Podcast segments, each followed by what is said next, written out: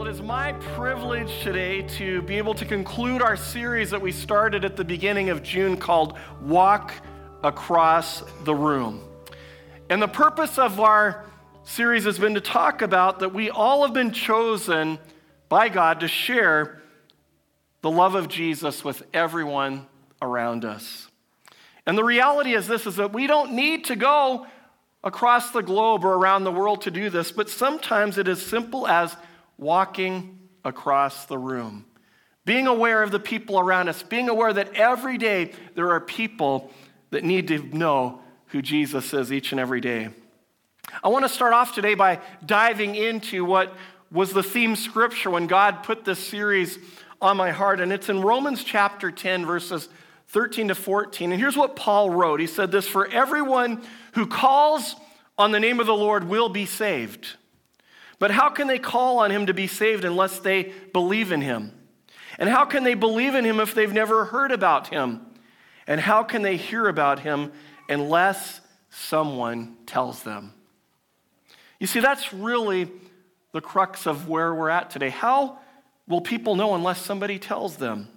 When I was 11 years old, my whole world was rocked as my mom decided to become a Jesus follower. So, those who've been a part of the church for a while have heard bits and pieces of this story, but it was really a, an incredible time. Uh, it was a, a moment that I will never forget because this was not a happy decision for me at the time, I've got to be honest.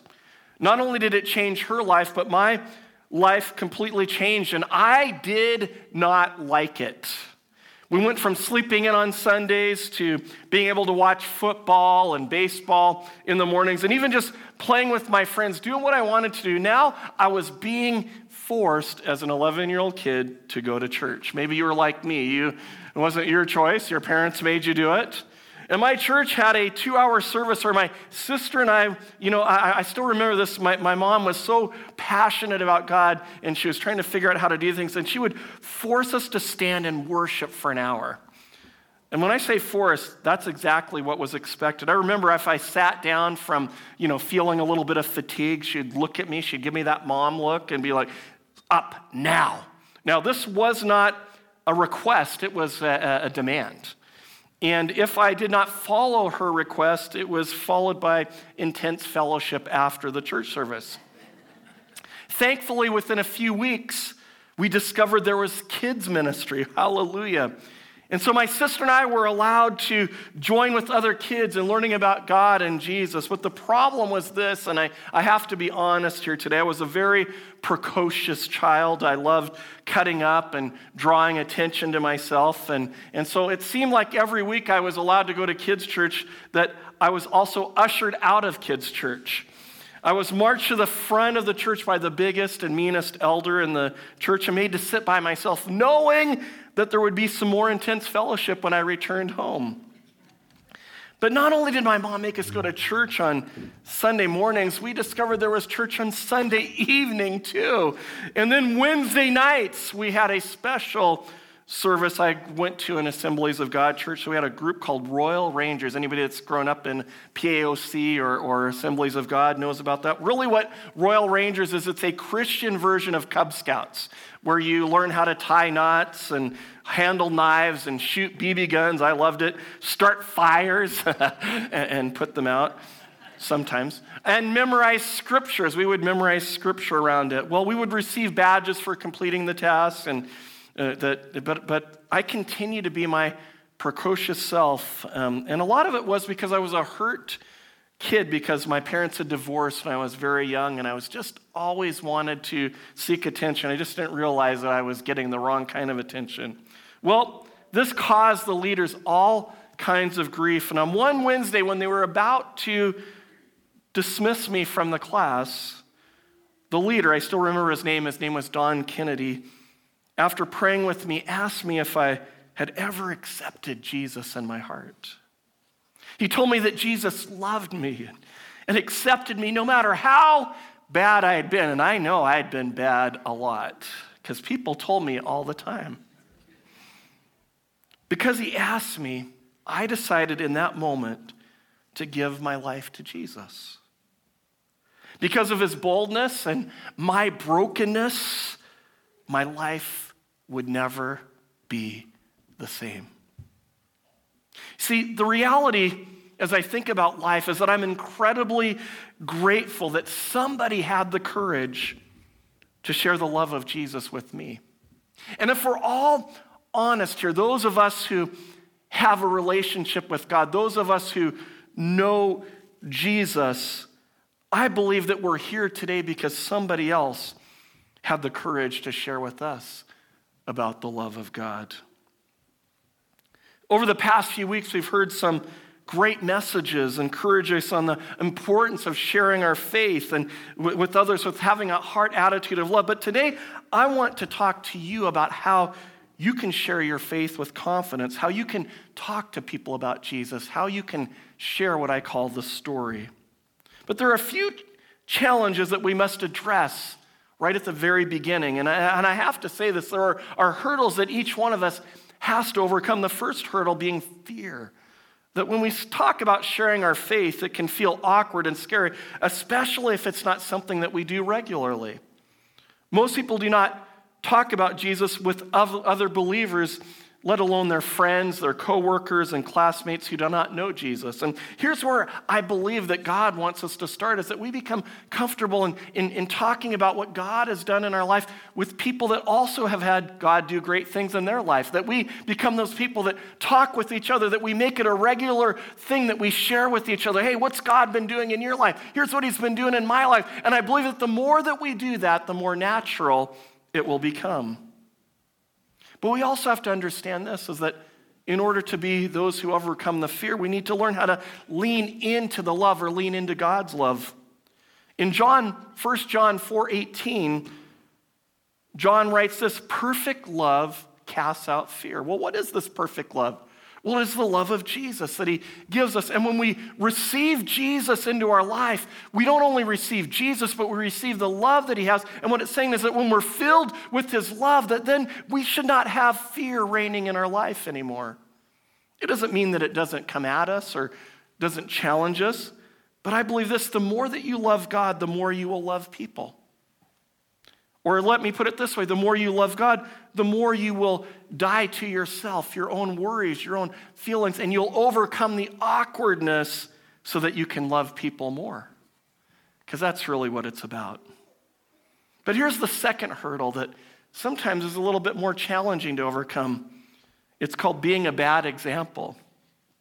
Nothing ruins a person's confidence to share their faith in Jesus than carnal living. It's hard to share about the goodness of God when your lifestyle doesn't back it up. Using foul language, telling dirty jokes, being rude to people will hinder most of us from talking about Jesus. Why? Because we all know that we can't talk about how good He is when we're not showing how good He is. And so I want to encourage you that God today would challenge us to say, maybe where am I at in my life? Because our, if we live according to our flesh, we will feel guilt and shame and be unwilling to, fear, to, to, to, to share. And how do we fix it? How do we fix it if we realize we've had a bad, been a bad example? I first of all believe we just need to repent to God. Say, God, would you forgive me? Secondly, we need to maybe apologize to some people. You know, the way I've been talking to you, the way I've been doing things hasn't been good.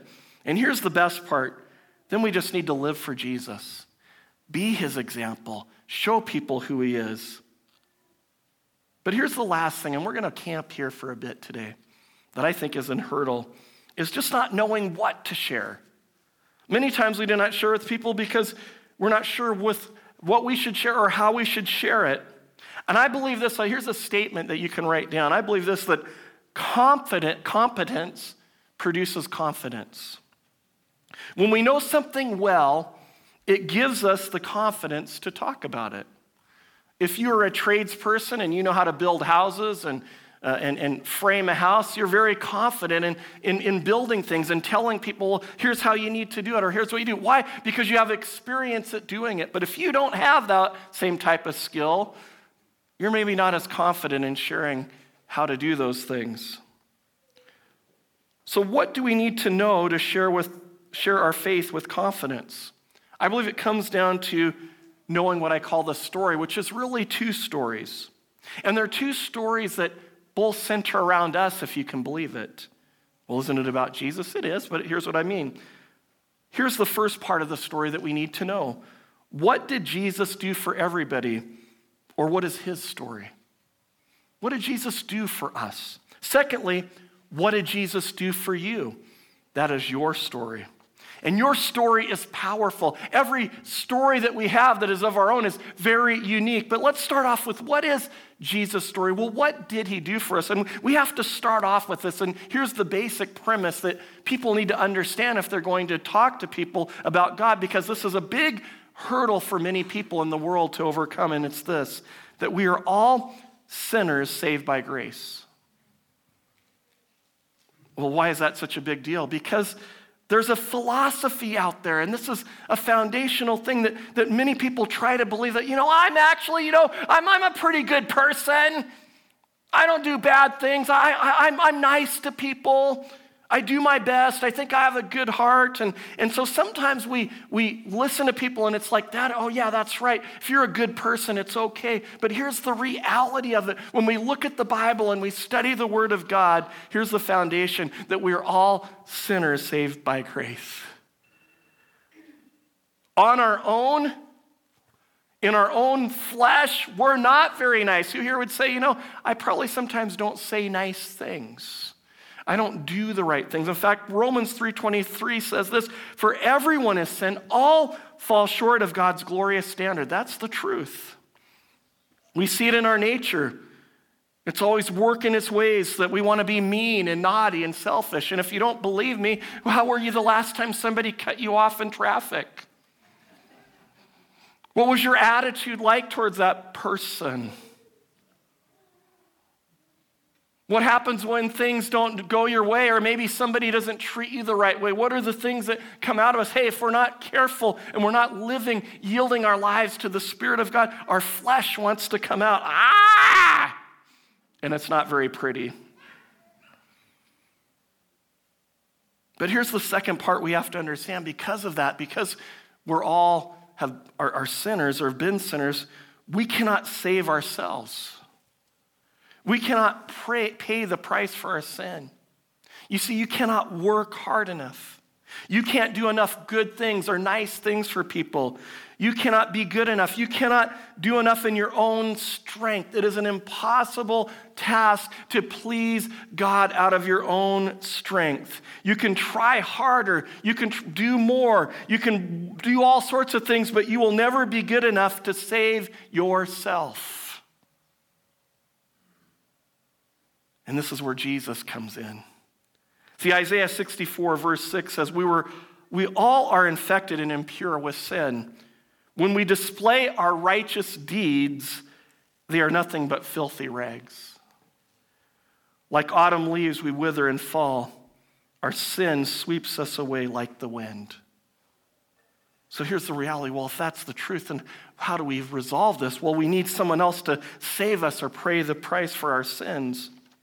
During World War II, the Japanese were known for being relentless taskmasters, especially to their enemies. When their occupation of Burma began, which is now known as Myanmar, they forced the British soldiers who were occupied there into forced labor, and they used them to build a railroad through the, com- the country. They were trying to connect one end of the country to the other, and, it's, and, and, and, and Burma was a hot dense jungle where people and objects could easily be lost. At the end of each labor detail, the soldiers would count the tools to make sure that none were missing. The price for a missing tool was the life of one or more prisoners. Very serious. On one such detail, a, a shovel went missing, and the guards demanded that somebody fess up or they would kill each of the prisoners one at a time until the shovel was found. Well, the commanding officer of the detachment, who is now a prisoner, saw what was happening and he came forward to confess that he had lost the shovel, sealing his fate but saving the rest of his brothers. He paid the ultimate sacrifice for those who could not save himself, and sadly, only minutes after his execution, the shovel was found. This pales in comparison even to what Jesus has done for us. Jesus paid the ultimate price. Romans 5 8 says this, but God showed his great love for us by sending Christ to die for us while we were still sinners. You see, Jesus paid the price to save us. He came down to earth as a man, lived a sinless life, and then died in our place. And Jesus is the only way to forgiveness and freedom. You see, this is point number four that Jesus is the answer. Jesus is the only way. There's no other ways to God, and that can be a big stumbling block for many people. Most religions don't have a problem with God or a higher power, but they have a major problem with saying that Jesus is the way to God. About 18 years ago, right after the birth of my son, it was discovered that my grandma, Swisher, my, had developed cancer. I really hate that disease. I don't know about you. And unfortunately, it spread quickly. A few months before she died and went home to be with Jesus, I was able to visit her in the hospital. I was actually on a trip down to Portland for something else, and she happened to be in the hospital right around where I was staying. And when I went to see her, one of the questions that I had was whether she had allowed Jesus to forgive her and be the leader of her life.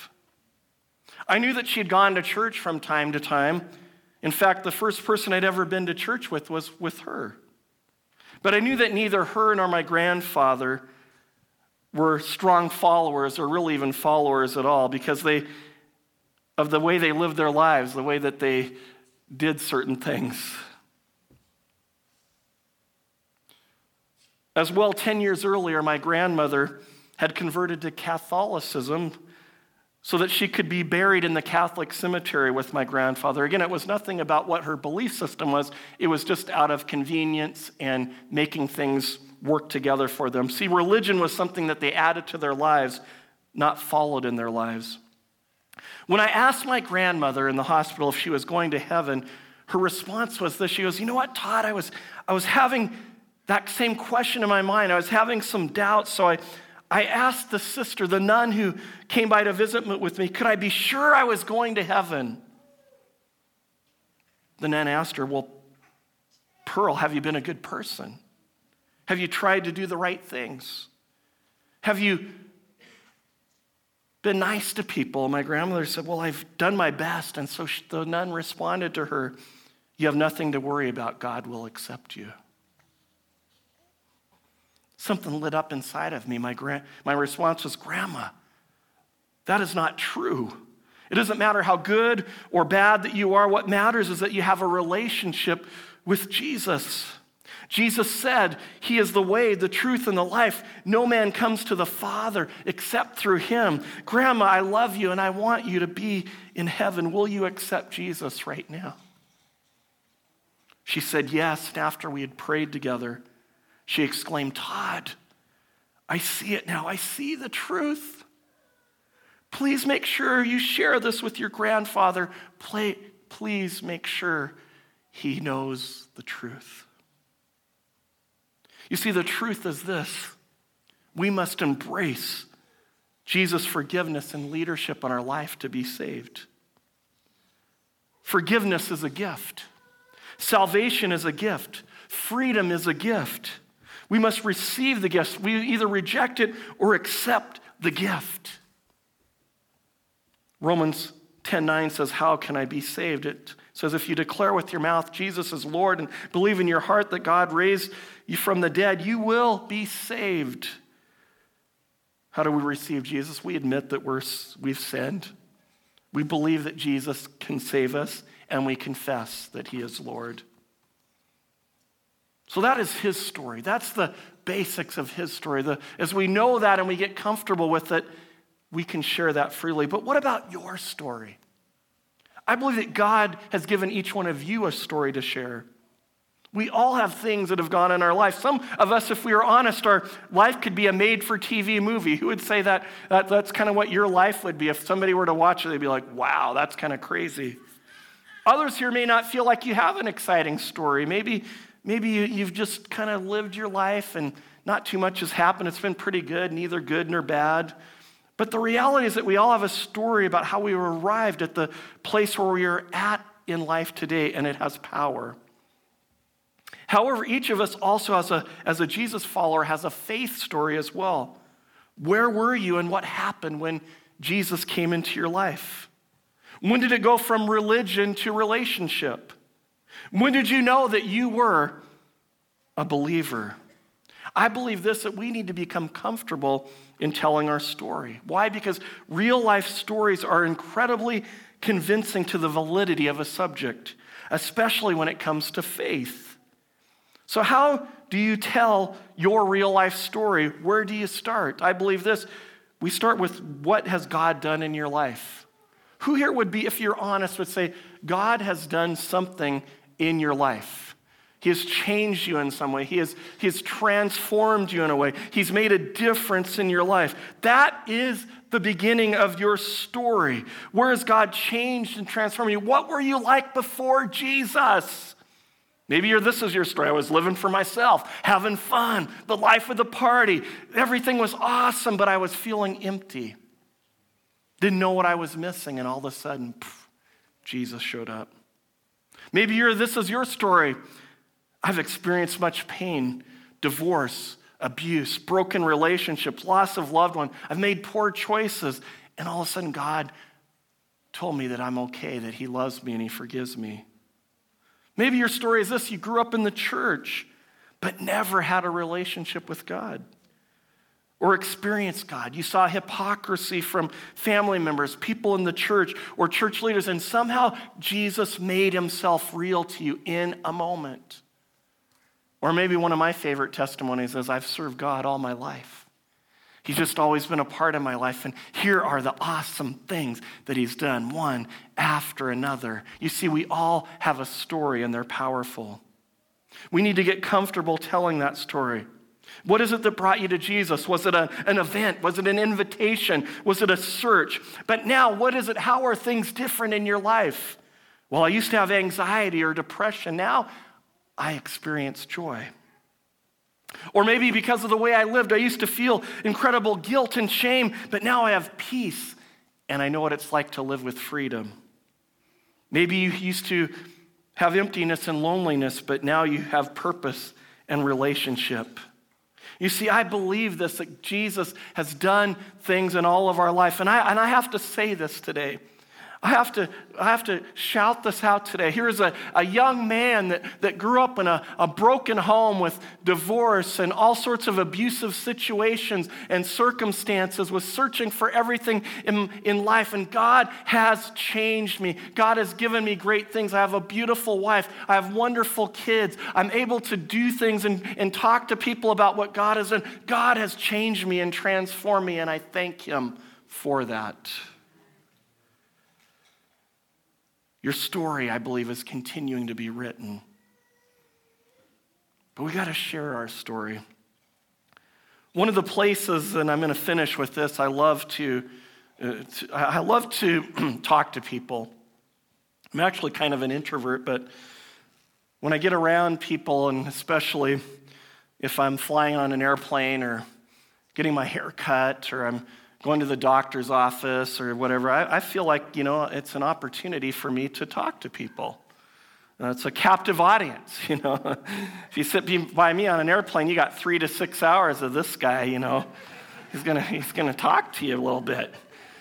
Hairdresser, maybe it's 30 minutes to an hour. I, I, I don't know. I, you could call it a, a divine appointment, I think, or a God arranged opportunity. This is just how I live my life. And for those moments, I, I love it because I have a captive audience. They cannot go anywhere. I'm not a stalker. I'm not, hopefully, it's not creepy. But how do you talk to people? Well, how, how do you begin this? I, I, like to start by asking them questions about, hey, how's your day going? And how are things going in your life right now? And, you know, it's just kind of small talk. But eventually we ask questions about, well, hey, hey, I know you're a hairdresser. Have you always done this job? Have you, have you, has this been what you've done forever? How, what kind of training did you get? You know, it's kind of good to know that just as well. Um, and eventually we begin to have questions and type, well, do you have a family? What about your family? Here, here, here's a universal fact.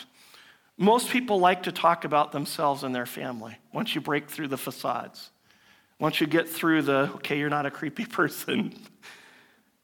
And so for the past year, I'm going to share this. If I can have the keyboard player come up. I've been going to the same hairdresser.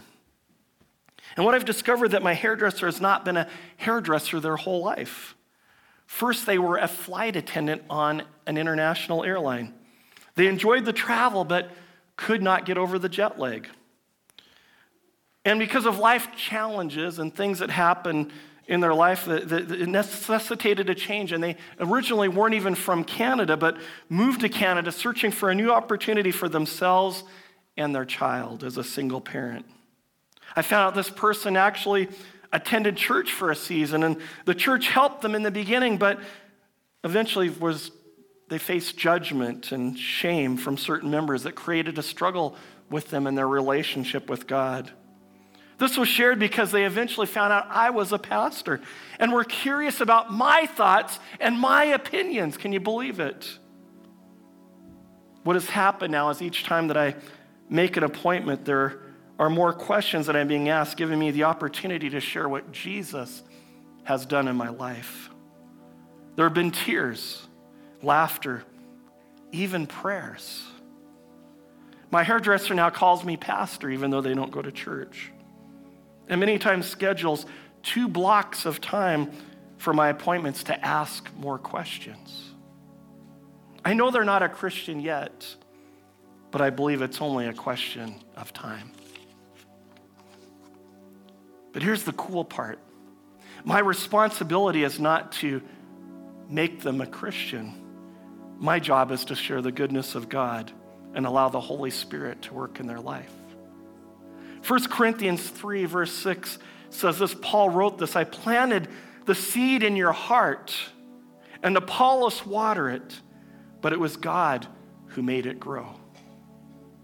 You see, when you understand that our job, our, our, our, our thought when it comes to talking to people and sharing our faith with people is, is that yes, we're to be prepared, but it's not our job to make sure that they make that decision. That's the Holy Spirit. But my prayer today is that we'd be those people. That God would show us and we would look around us and we'd see the opportunities and the, the mass of humanity. Yes, you may not be able to influence everybody, but what if you could influence one person? I'm praying, and this could have been my fourth obstacle is I believe God has to remove the apathy from our hearts where we just live our lives and it's like, I don't, I don't have time for anybody else around me.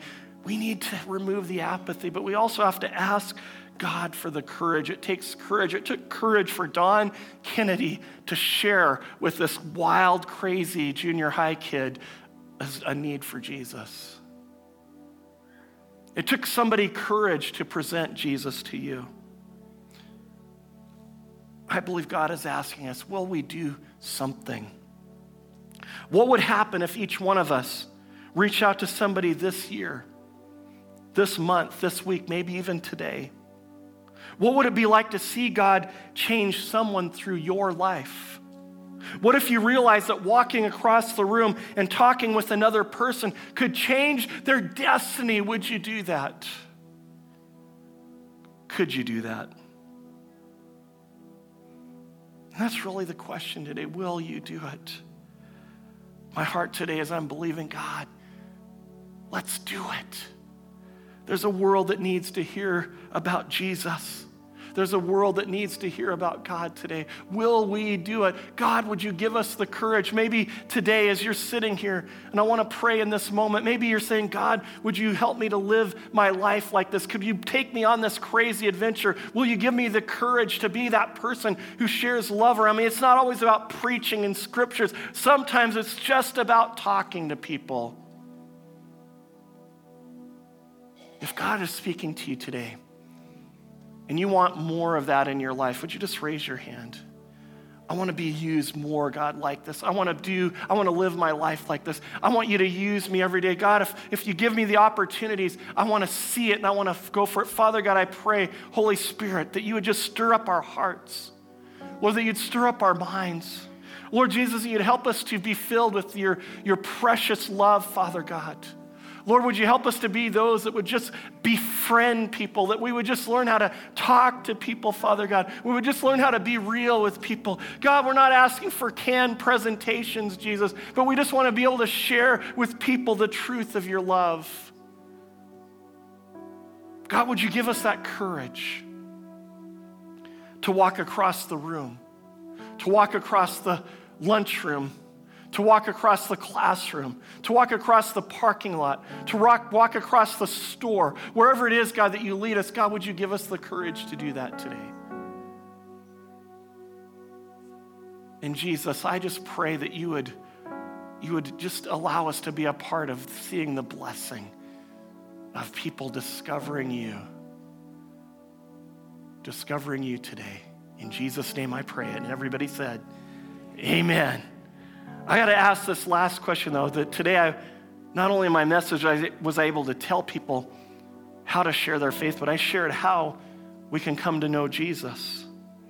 That Jesus, because we were sinners, gave his life for us so that we could experience his love and his forgiveness and then be a part of his family. If you're here today or you're listening online and you don't have a relationship with Jesus, I want to invite you to pray this prayer with me today.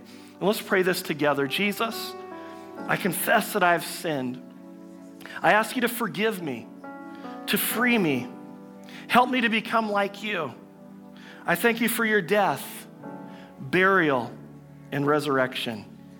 And I receive your free gift of eternal life. Amen. Amen and amen. If you prayed that prayer today, I want to encourage you. Let somebody know, tell somebody, share it with them. And if you're here today, let us know so that we can encourage you and strengthen you and even find ways that we can connect with you. For those of you that are online, if you just send us a, uh, just a, a, reply at info at eastsidecitychurch.ca, somebody will connect with you so that you can realize you're just part of a greater family and we don't do this alone. We walk our faith out together. That's the beautiful thing about church community. Well, anyways, I want to say blessings to all of you here today praying that you just have a great day. And, and I want to also let you know if you want prayer for anything, you're allowed to come up here after the end of the service. But I want to bless all of you that you'll have the rest of your holiday weekend. It'll be powerful and wonderful. And join us for prayer tomorrow night online at 7.30 if you can. Our link is on our website, eastsidecitychurch.ca. We'd love to see you. God bless you. Have a great day. Be that person. Don't be afraid to walk across the room. God bless.